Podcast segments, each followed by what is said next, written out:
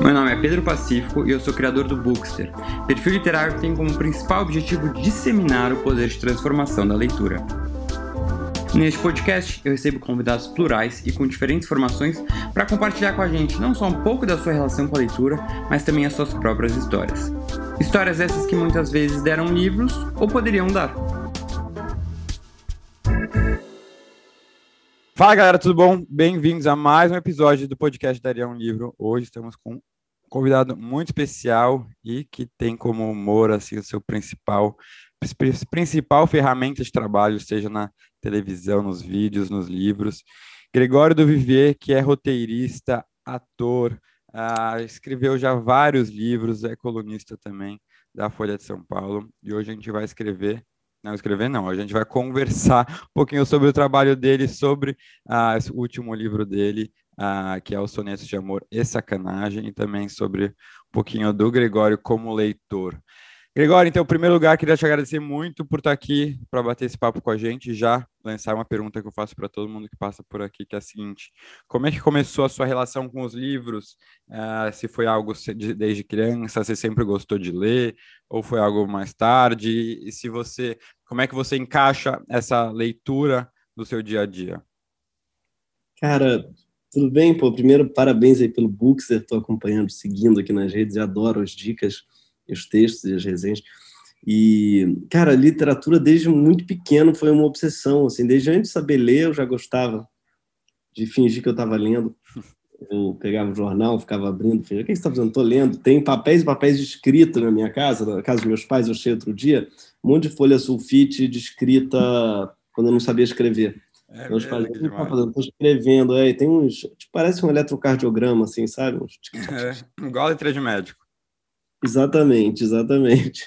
Eu preenchia papéis e papéis. Então sempre foi uma obsessão meio inexplicável, essas coisas você não, não sei de onde é que vem, porque meus pais não são escritores, e mas já tinha essa obsessão, essa coisa com escrita, assim, achava que ia ser escritor, sonhava com ser escritor, e, e aí foi meio natural para mim quando eu fui fazer faculdade de letras, embora eu já fosse, eu, eu fui parar no teatro, ao contrário do, da escrita, o teatro nunca foi natural para mim, mas eu fui para lá e me apaixonei. Acabei virando ator meio quase por acidente, porque uh, desculpa, precisavam de mim numa peça, eu entrei e vi que tava, tinha uma carência de homem, assim, no teatro, de modo geral, né?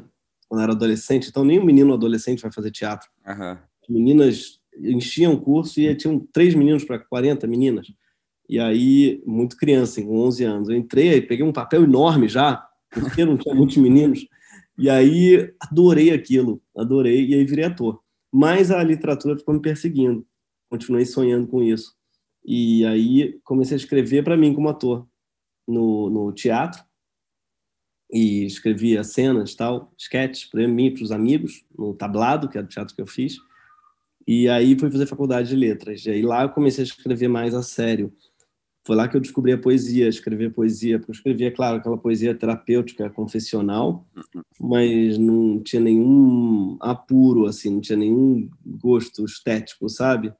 Daí acabei, é, acabei conhecendo lá o Paulo Henrique Brito, que é um poeta super legal, né? um poeta é, e tradutor também, que é um puta professor de poesia, professor de escrita, fez uma oficina e descobri o soneto, a forma clássica, a forma do soneto, que é uma forma muito rígida, né? São 14 versos, decassílabos uhum. em geral. E aí me apaixonei por aquilo, porque descobri um negócio muito lúdico da, da métrica, né? Que é fazer as coisas caberem em versos, assim. E é difícil, mas parece um sudoku, sabe? Parece uma, uhum. um foguinho, assim, de você fazer as coisas caberem, que eu acho muito gostoso.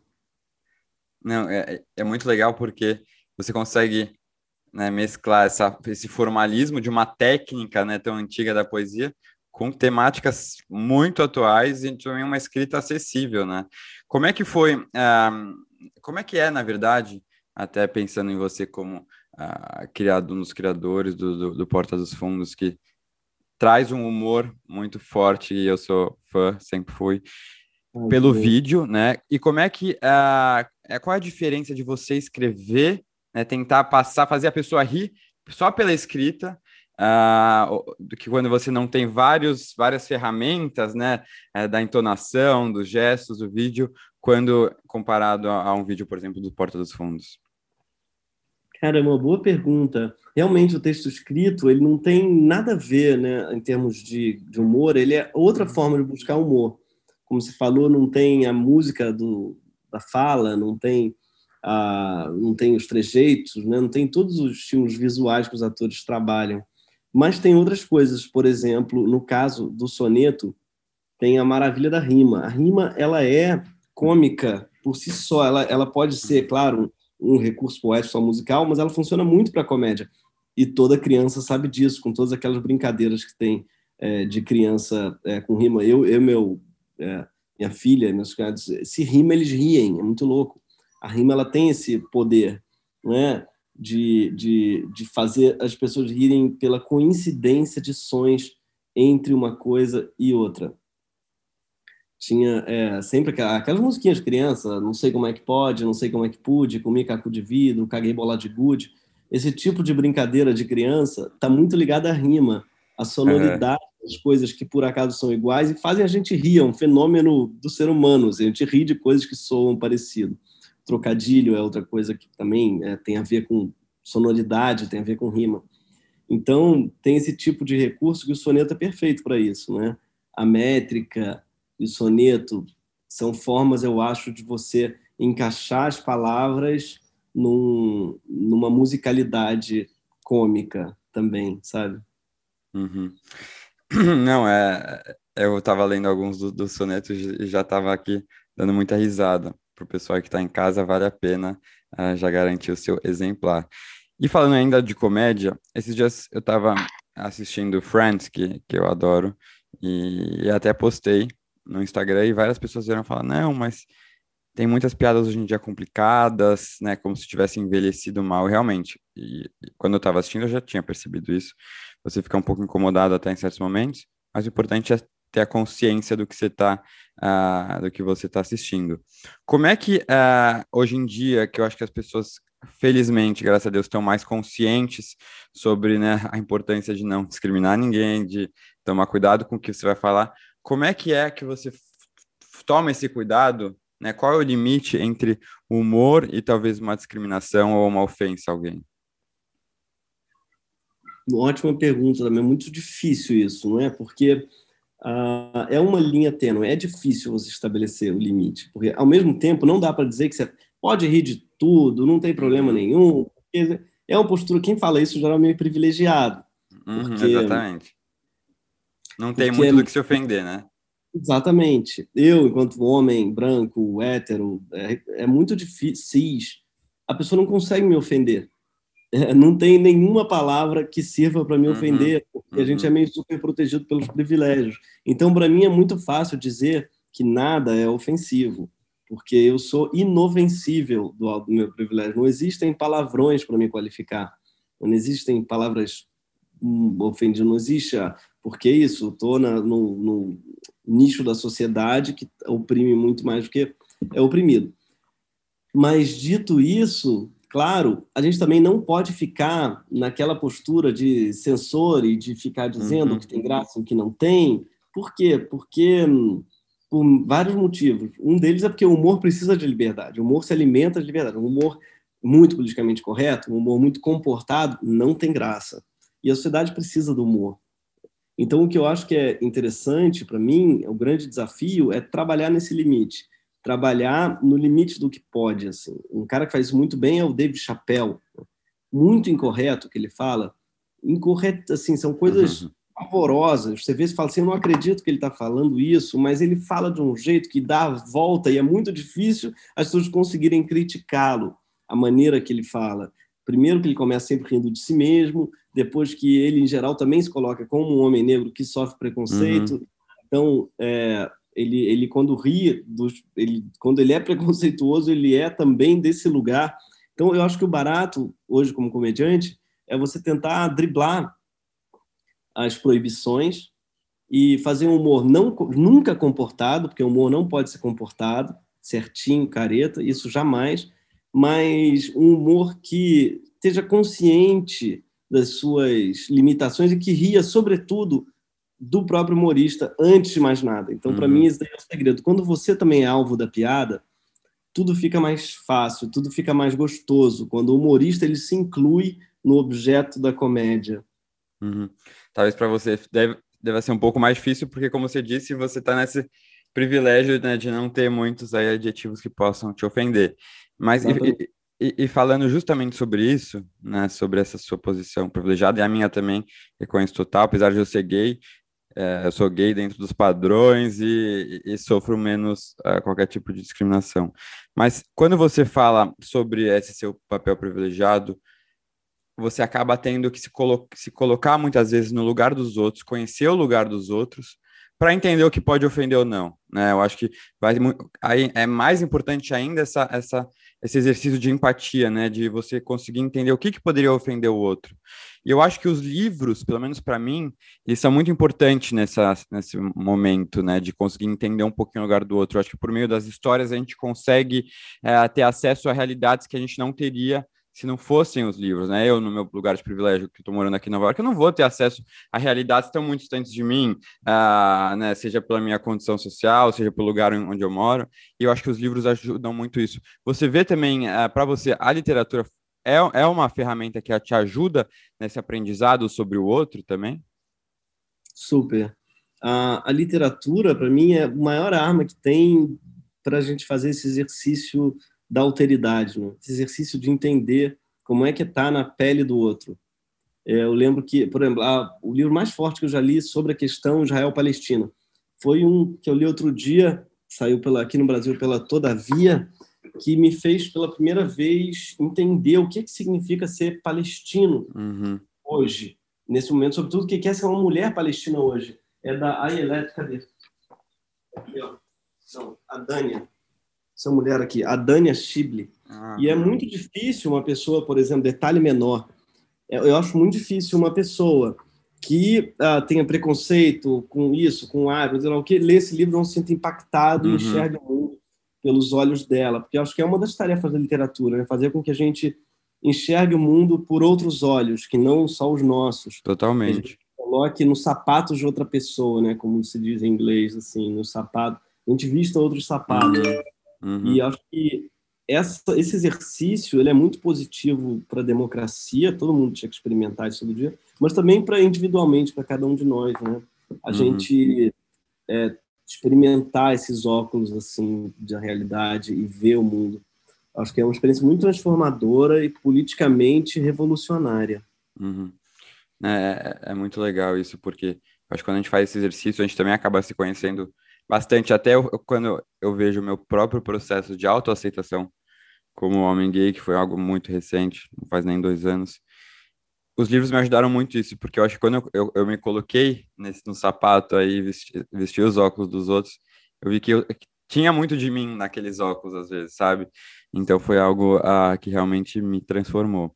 E, Legal. Uh, a literatura te ajudou nesse sentido? Muito, muito, sim. Uh, acho que foi um, talvez se não tivesse o Bookster e se não tivesse começado a ler bem mais, né, porque eu acho que ah, eu fui um adolescente que lia um pouquinho, assim, né, eu comecei a ler muito mais depois que eu criei o Bookster, um pouco antes.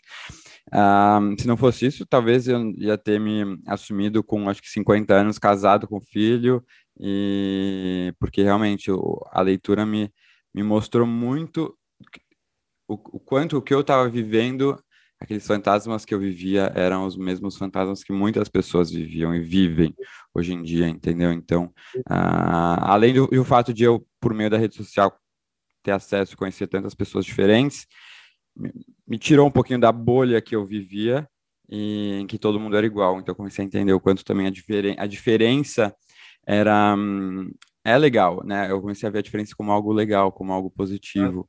Uh, e o que me deu coragem aí para também me mostrar como diferente, como fugindo desses padrões. Depois eu te mando no direct um, um, o vídeo que eu fiz me assumindo nas redes sociais, que aí eu falo bastante desse papel. Uh, e aí, falando de novo sobre a importância da literatura, uh, você com a, a, com a, com a aí tá, com a Maria Ribeiro e com o Chico Sá fizeram um, um trabalho muito legal com que o Você é o que lê, que aí rodaram o Brasil nesse projeto, indo em vários auditórios, conversando com várias pessoas sobre diversos temas, né, mas muito sobre a literatura. Como é que foi percorrer o Brasil, como, assim, depois de, de terminar esse projeto, como é que foi perceber é, ou, na verdade, o que você percebeu da realidade de leitura no Brasil? Falta muito ainda, a gente ainda está engatinhando, é, mas, ao mesmo tempo, você teve alguma surpresa positiva sobre esse lado? Tive, tive sim. Esse projeto, Você é o que lê, a gente rodou o Brasil, né? a gente foi para o interior é, do, do, Pernambuco, no Cariri, até fomos na Rocinha, mas também fomos, é, falamos na leitura, na Livraria Cultura de é, ali daquele shopping do JK, sei lá, em São Paulo. Então a gente uhum. foi realmente para lugares muito diversos dentro do Brasil. Muito mesmo. Assim. E o que a gente viu foi que existe uma curiosidade gigante das pessoas pela literatura. E é um pouco, como você percebeu também no seu uhum. perfil, tão bombado falando de livros. A gente sempre ouviu que o brasileiro não lê, que o brasileiro não gosta de livros, que o brasileiro... Eu acho que isso é mentira. Uh, existe uma grande curiosidade, existe uma grande vontade de gostar de livros. O que acontece é que falta uma intimidade por vários motivos. Eu acho que um dos motivos, claro, primeiro é financeiro, sendo que livro ainda é caro no Brasil. Uhum. É, pro, não é caro em relação a muitas outras coisas, mas ele é caro em relação a. Para quem não tem dinheiro para comer, né? Exatamente, é. Então ele é, continua sendo um artigo de luxo um pouco por causa disso e pela ausência de políticas públicas, de uhum. bibliotecas uhum. públicas de qualidade e tal, mas também por um problema que eu acho que é de educação em algum lugar também. Eu acho uhum. que a nossa uhum. educação ela não é muito focada na leitura.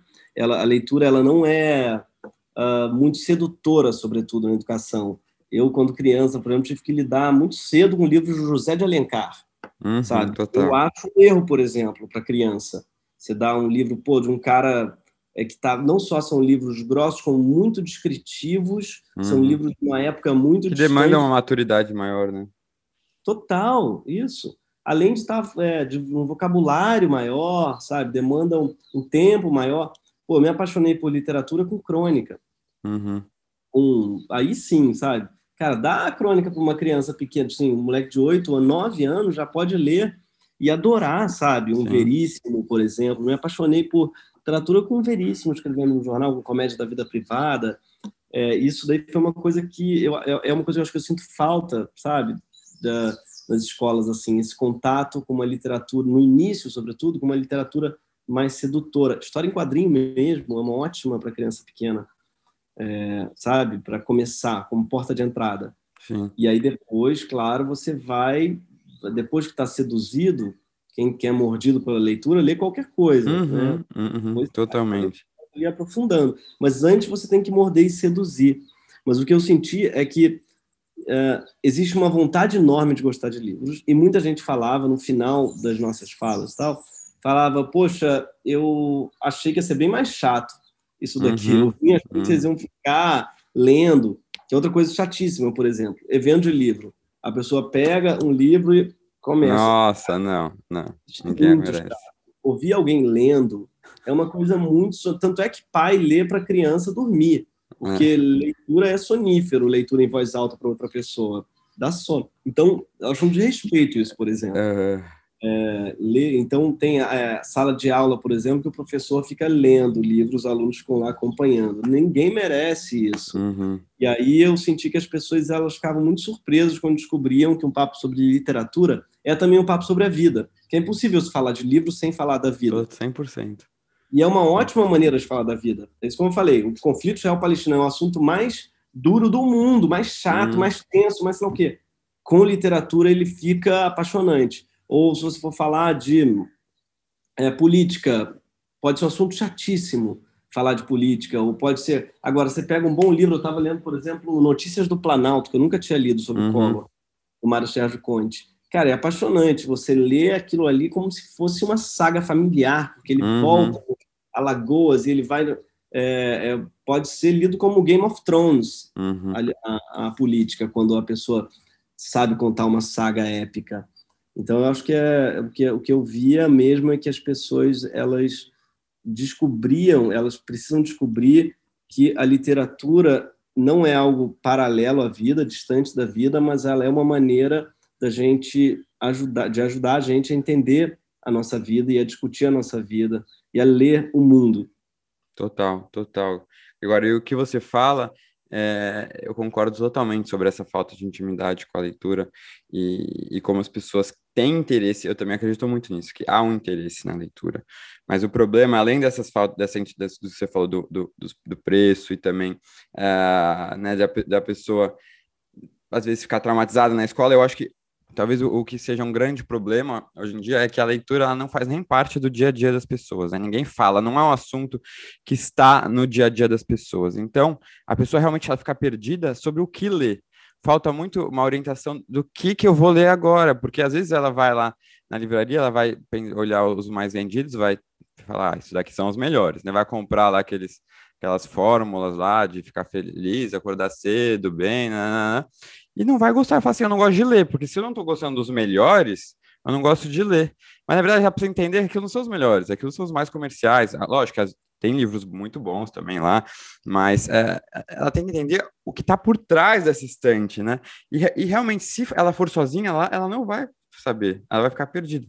Então, é uhum. muito importante a gente começar, a gente que tem uma intimidade maior com os livros, né, falar sobre isso, e aí eu acho que vem muito o que eu tento fazer, que é, é, é servir um pouquinho de, de guia, às vezes, e, e, mostrar, ó, olha os livros que legais que tem, agora desses livros legais que tem, escolhe um que você te, se, se interessa muito, né, e é o que você falou, não vai, não precisa começar no clássico do clássico, vai no que te interessa, não fica preocupado se é um livro que todo mundo fala para você ler ou que tá todo mundo lendo, né, vai no aquele tema que te interessa, porque até você desenvolver o hábito e a, e a paixão pela leitura, demora um pouquinho, né? Então, eu, eu, eu, concordo, assim, muito, muito com o que você falou, e esse projeto, eu acho que seria também um sonho meu, imaginar poder rodar aí vários lugares podendo falar sobre livros, então, admiro demais. E quando você fala de poesia, né, que você uh, gosta de escrever, você também seria o seu gênero favorito para ler, como leitor, a poesia, ou você lê também de tudo? Não, é engraçado, eu não leio tanto poesia, eu já li muito, hoje em dia eu leio mais para escrever, assim, então quando eu vou, por exemplo, escrever esse livro dos sonetos, eu voltei a ler muitos sonetos. E fui atrás lá dos sonetistas brasileiros, que a gente tem uma tradição muito boa de sonetos, né? A gente tem o, Vinícius, por exemplo, com sonetos uhum. que todo mundo sabe de cor, todo mundo exagera, muita gente sabe de cor, escreve na agenda, o soneto da fidelidade, claro. São, são, é um sonetista muito popular que a gente tem, fora Gregório de Matos, que é um sonetista hilário, já fazia sonetos satíricos no século XVII. Uhum. E a gente tem um sonetista muito prolífico, que é o recente, que é o Glauco Matoso, que é um sujeito que tem centenas de sonetos, é um recordista praticamente, acho que ele vai para o Guinness. E muito engraçados também, muito loucos e, e sinceros, assim. Ele fala da paixão dele por pé, é um negócio engraçadíssimo. Ele é viciado em pé, ele é podólatra. E aí tem soneto, tem, sei lá, dezenas, dezenas de sonetos sobre pé. E então eu adoro o Glauco também. Eu fui ver esses caras, fui lá reler eles. Uhum. Mas o que eu mais leio em geral não é isso, não. O que eu mais gosto de ler mesmo, acho que é ficção, é romance. Uhum, eu, eu adoro, adoro. É, né? é onde eu adoro a experiência de sair desse mundo, como você bem falou, uhum. e entrar num mundo paralelo, regido por outras regras, mas que ajuda a gente a entender esse mundo louco que a gente mora hoje. Uhum. Então, esse mais... livro da questão da Palestina que eu fiquei interessado, é, é um romance ou não? Ou é mais é, não ficção? É, é romance? É, uma, é, ficção, é. Ah, ficção. que demais. É um romance curto, uma novela, assim, sobre uhum. é, uma mulher procurando a história do passado dela e fala sobre como é negado o passado aos palestinos. Você não tem um museu, você não tem uma um, um, a memória deles, não é? Volta e meia uhum. é completamente escondida, proibida. E essa mulher procurando resquícios da família dela. Super uhum. bonito, cara. E curiosamente tem outro que eu estava lendo ainda, da Todavia, que é o Salvatierra, que eu adorei. É muito ah, legal. Que é o novo Desse do Pedro. É. é. Ele, ele, ele escreveu Uruguaia, você leu? Não li Uruguaia. É bom? É, é, bem legal. Eu gostei. Eu não. Muita gente amou, assim. Eu, eu, gostei bastante, mas não, não foi uma coisa que me deixou assim de boca aberta. Mas Sim. chegou um pacotinho daqui da Todavia, tomara que tenha esse da Palestina, vamos ver. E o. E, e você falando que gosta de romance também ama muito. O que, que você quais são os livros que te marcaram, assim? Você tem livros que você fala aqui? Eu sei que é muito difícil a gente falar nosso, dos nossos livros favoritos, né? Porque são vários, mas livros que te marcaram muito. Tem. É, no, na escola, o estrangeiro. Li o estrangeiro, hum. para mim foi uma evolução. Foi tipo meio igual o apanhador no campo de centeio também. Uhum. Mas para mim foi mais forte o estrangeiro por vários motivos. Assim, eu vi o absurdo ali da pena de morte, fiquei muito revoltado.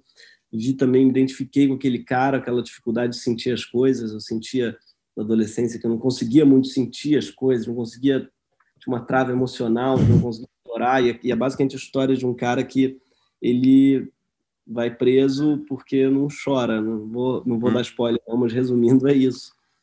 E esse sentimento assim, de sentir estrangeiro no mundo ajudou muito a traduzir o que eu sentia na adolescência, dentro do meu corpo, dentro da minha escola, dentro de, assim, me ajudou muito a atravessar a adolescência. Mas recentemente, um pouco mais recentemente, Viva o Povo Brasileiro do do João Baldo Ribeiro foi revolucionário para mim, para entender o Brasil, porque o Brasil para mim é uma incógnita, né? A gente fica se perguntando que país, como é que é quando é que a gente vive? Que país é esse? Ele é um país super amoroso, por um lado, mas por outro lado super odioso, sentido de odiar muitas pessoas, muitas minorias, muitas é muito desigual, muito violento, mas ao mesmo tempo muito festivo. Então, cara, esses livros que ajudam, hoje em dia eu estou muito obcecado também por isso, livros que ajudam a gente a, a entender essa incógnita que é o Brasil, sabe? Uhum. Então, o Vivo Brasileiro foi um que até hoje eu sou obcecado eu volto e meia vou lá nele também, releio. Eu não li esse, ainda preciso ler. Pedro, você vai ficar, cara, ainda mais morando... É, é, assim, é uma, é uma saga, são 500 anos de história um livro, um livro grosso, mas que é. você lê, você lê assim, você lê tipo, cara, o que, que vai acontecer? Que ele dá saltos e volta e tal. E, e muita gente fica com é, bode dele, ou com medo, por causa das primeiras páginas. São duras mesmo, são descritivas, uhum. não é, ele tem, é quase um prólogo que não digo que vale a pena pular, porque é bonito também, depois você lê, mas, mas não precisa se ater a isso. Fala assim, é. não entendendo, isso está chato, não é representativo do resto do, do livro. Vem. Porque para frente vem uma história de vingança, vem tipo um conde de Monte Cristo, sabe? Uhum, uhum. História de vingança milenar, assim, muito bonito. Eu, e eu tô lendo... Cor, é, o defeito de cor, só porque ah, nossa. É. Era isso que eu ia Também falar é agora, é... que eu estou lendo no momento. Dura? É, eu passei da metade já, mas fala aí o que você achou do livro, porque eu já estou também apaixonado.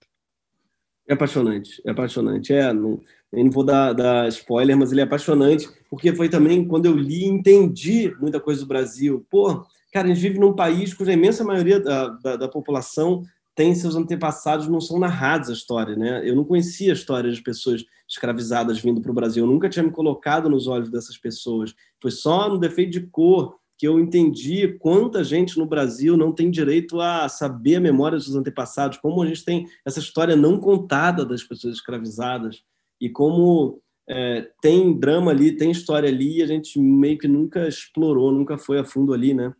Totalmente. É, e é muito bom ver como a, a literatura ela consegue, às vezes, ainda que muitos anos depois, né? Lógico que ela não vai reparar é, esse, esse né, prejuízo, mas tentar amenizar um pouco essas histórias não narradas, dando voz aí a personagens, né? Então a literatura ela tem também essa função que pode ser muito importante. E você falando de O Estrangeiro, tem, não sei se você já leu O Caso Merceau, você já leu esse livro? Não. Então leia se você gostou do Estrangeiro, porque é, é um livro escrito por um a, autor argelino uh, e ele vai escrever, ele vai contar a história a partir da perspectiva, tipo, é, é meio que recontar o, o, estrangeiro, mas a partir da perspectiva do irmão do a, a árabe que foi assassinado pelo Merceau. Então, ele vai, uh, ele vai contar todo o lado do, do, do, do, assim, da sociedade oprimida mesmo, né, do, do, estrangeiro mesmo, de quem era esse estrangeiro e, e, como é que era a família dele. É muito, é sensacional, ganhou vários prêmios quando foi publicado em 2013, é, ganhou o prêmio Goncourt, inclusive. Que maneiro, e, cara, eu não conhecia. É sensacional, muita gente não conhece. Eu, eu li meio que por indicações de seguidores, quando eu li eu adorei, eu já li faz uns anos, e realmente é, é muito interessante você ver esse outro lado, sabe? Uh, toda essa, essa revolta de não entender o porquê que o, né, de perder alguém assim sem motivos, é, vale a pena ler, eu acho que você vai gostar bastante. E também tem um outro livro, e aí que eu acho que é, vai nessa linha de dar voz a um passado, né, a, pessoas que não têm direito à sua narrativa dos seus antepassados, que é, não, é, não é relacionado ao Brasil, mas que é um livro que eu li que eu amei e que fez super sucesso, que é uh, Eu Tituba, a Bruxa Negra de Salem, que é a história é da Marie Condé, que é uma autora caribenha, até ela é cotada para ganhar o Nobel, aí esse ano ela estava bem cotada, e ela escreve a história de uma de uma de uma das mulheres que foram condenadas pelos tribunais de Salem, né, de bruxaria, Uh, e ela vai contar a história de uma mulher negra escravizada, que na verdade existiu, tem pouquíssimos documentos sobre a sua existência, mas ela existiu, mas a história apagou ela totalmente, só contou a história de outras bruxas, assim, brancas, né, uh, que não eram escravizadas, então ela vai tentar dar voz aí e, e, e dar uma, uma compensada nesse filtro uh, que, sele, que, seleciona na história, né, de, de, que histórias que vão ser contadas. É muito, muito bom. Eu, eu, eu, acho que você vai gostar bastante também. Então, com base nessas suas leituras, eu acho que tem tudo a ver. adorei, cara, adorei. vou atrás das duas, estou anotando aqui. Uhum. É, é, isso é legal, né? Todo, toda a conversa aqui do podcast eu saio com tanta dica nova, porque é compartilhar isso que eu falei, né? A gente precisa ter dicas, a gente precisa que as pessoas falem sobre isso. E o que a gente faz aqui nesse, nesse podcast é basicamente falar sobre livros. Ah, e, e, eu recebo várias mensagens de pessoas falando que é muito no que você falou no final dos seus eventos, né? Falar assim, gente, eu nunca imaginei que eu ia gostar de escutar um podcast sobre leitura, sobre literatura. Ah, mas é isso, é, é para ser um assunto gostoso, não para tirar aquela ideia de que leitura é algo só solitário, né? Uh, e conta pra gente, Gregório, o que que, assim, você acabou de publicar um livro, sabemos, mas tem aí já algo uh, em produção? Você pensa em escrever romance? Tem, eu estou sempre pensando já no próximo. E tem, eu estou, assim, quando terminar esse daqui, o lançamento e tal, eu já queria começar, assim, a pensar numa... Eu voltar a escrever teatro, porque eu estou morrendo de saudade de, de escrever uhum. teatro, uma coisa que eu adoro também a peça que eu fiz, Sísifo, foi interrompida na pandemia, vou voltar também, mas já quero pensar uma nova para 2021, porque eu fui ao teatro pela primeira vez agora, depois da, da pandemia, semana passada, e, cara, chorei, me emocionei, falei, isso é lindo demais, ver todo mundo junto, no mesmo uhum. lugar, aquelas luzes se apagam e todo mundo vai passar pela mesma experiência juntos, ao mesmo tempo, no mesmo lugar. Aquilo ali, pô, fiquei tão emocionado com aquilo. É... Eu... Mas e romance, você tem vontade de escrever? Cara, eu tenho muita vontade, mas eu não sei se eu conseguiria, mas eu tenho sim, é um sonho, é um sonho antigo. Eu não sei se eu conseguiria porque é uma obra de fôlego, né? A impressão que eu tenho às vezes é que eu sou um corredor de tiro, sabe? Tipo, tiro de 50 metros, uhum. raso. Uhum. E romance é maratona, né? Uhum. O romance você precisa acreditar numa ideia e ficar nela durante um ano, dois, às vezes mais, sabe? Ele é uma obra de fôlego. E eu tenho impressão, às vezes, que eu gosto de trabalhar a fundo numa coisa e meio que tem uma hora que eu falo, já deu, não aguento mais. Toda obra que eu fiquei muito, eu fiquei muito com ela, eu fiquei meio, ai, já deu, tá bom, já, já, já deu, cansei. Eu não, eu não costumo gostar das minhas ideias durante muito tempo, sabe? O, não, entendo totalmente. E assim, você escreve muita coisa, né? Porque você é colunista, você escreve os roteiros uh, dos programas, né? Além dos seus livros. Como é que é, como é que é a sua rotina de escritora, assim? Como é que você consegue conciliar a sua rotina corrida, né? Ao mesmo tempo tem que gravar as coisas, é, tem que dar entrevista, tem que participar de podcast. Como é que você consegue conciliar isso? E ainda ler, né, no fim de tudo. Cara, para ser muito sincero, eu tenho uma assistente maravilhosa, que é a Carol. A Carol Gouveia, a pessoa que eu conheci. Ela trabalhava numa editora, inclusive, na Cobogó, com a minha irmã, que trabalhava na Cobogó. Ah, e é? aí, não sabia. É, é. Minha irmã era editora lá. É, hoje é, é, escritora também. E a gente acabou de traduzir um livro para o Bu também. Ela é tradutora, escritora, faz tudo. Mas ela é que muito E minha irmã falou, cara, tem a Carol, que você tá precisando dar uma organizada na sua vida, a Carol é sensacional. Aí ela contratei ela como assistente e hoje em dia ela assistente várias pessoas. Ela é uma. É mesmo? É, ela tá com vários amigos, atores, atores tal, confusos como eu. Ela organiza a minha agenda, consegue fazer as coisas encaixar, se a entrevista vai vir antes tal coisa. Eu nem eu confio, eu nem pergunto uhum. nada. Lá na minha agenda, recebo um invite. É, a Carol salva a minha vida. E a escrita se escreve assim todo dia um pouquinho. É, você tem um, algo, algo que você faça assim para te ajudar a escrever, porque nessa vida corrida, né, às vezes a gente precisa de um pouco de sossego. Ou você não, você escreve no meio do caos mesmo.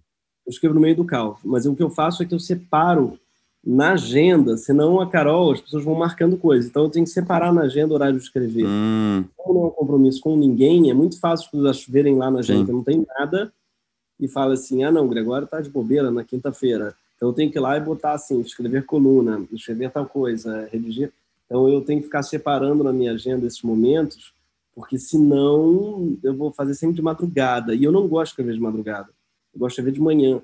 De madrugada, por mais que seja bom que o celular não toca, não tem barulho na casa, mas eu não tenho muita disciplina e quando eu vejo, eu atravesso a madrugada de manhã sempre tem um horário para terminar. Eu gosto de ver o horário de terminar. Eu tenho uma hora, duas horas, três horas.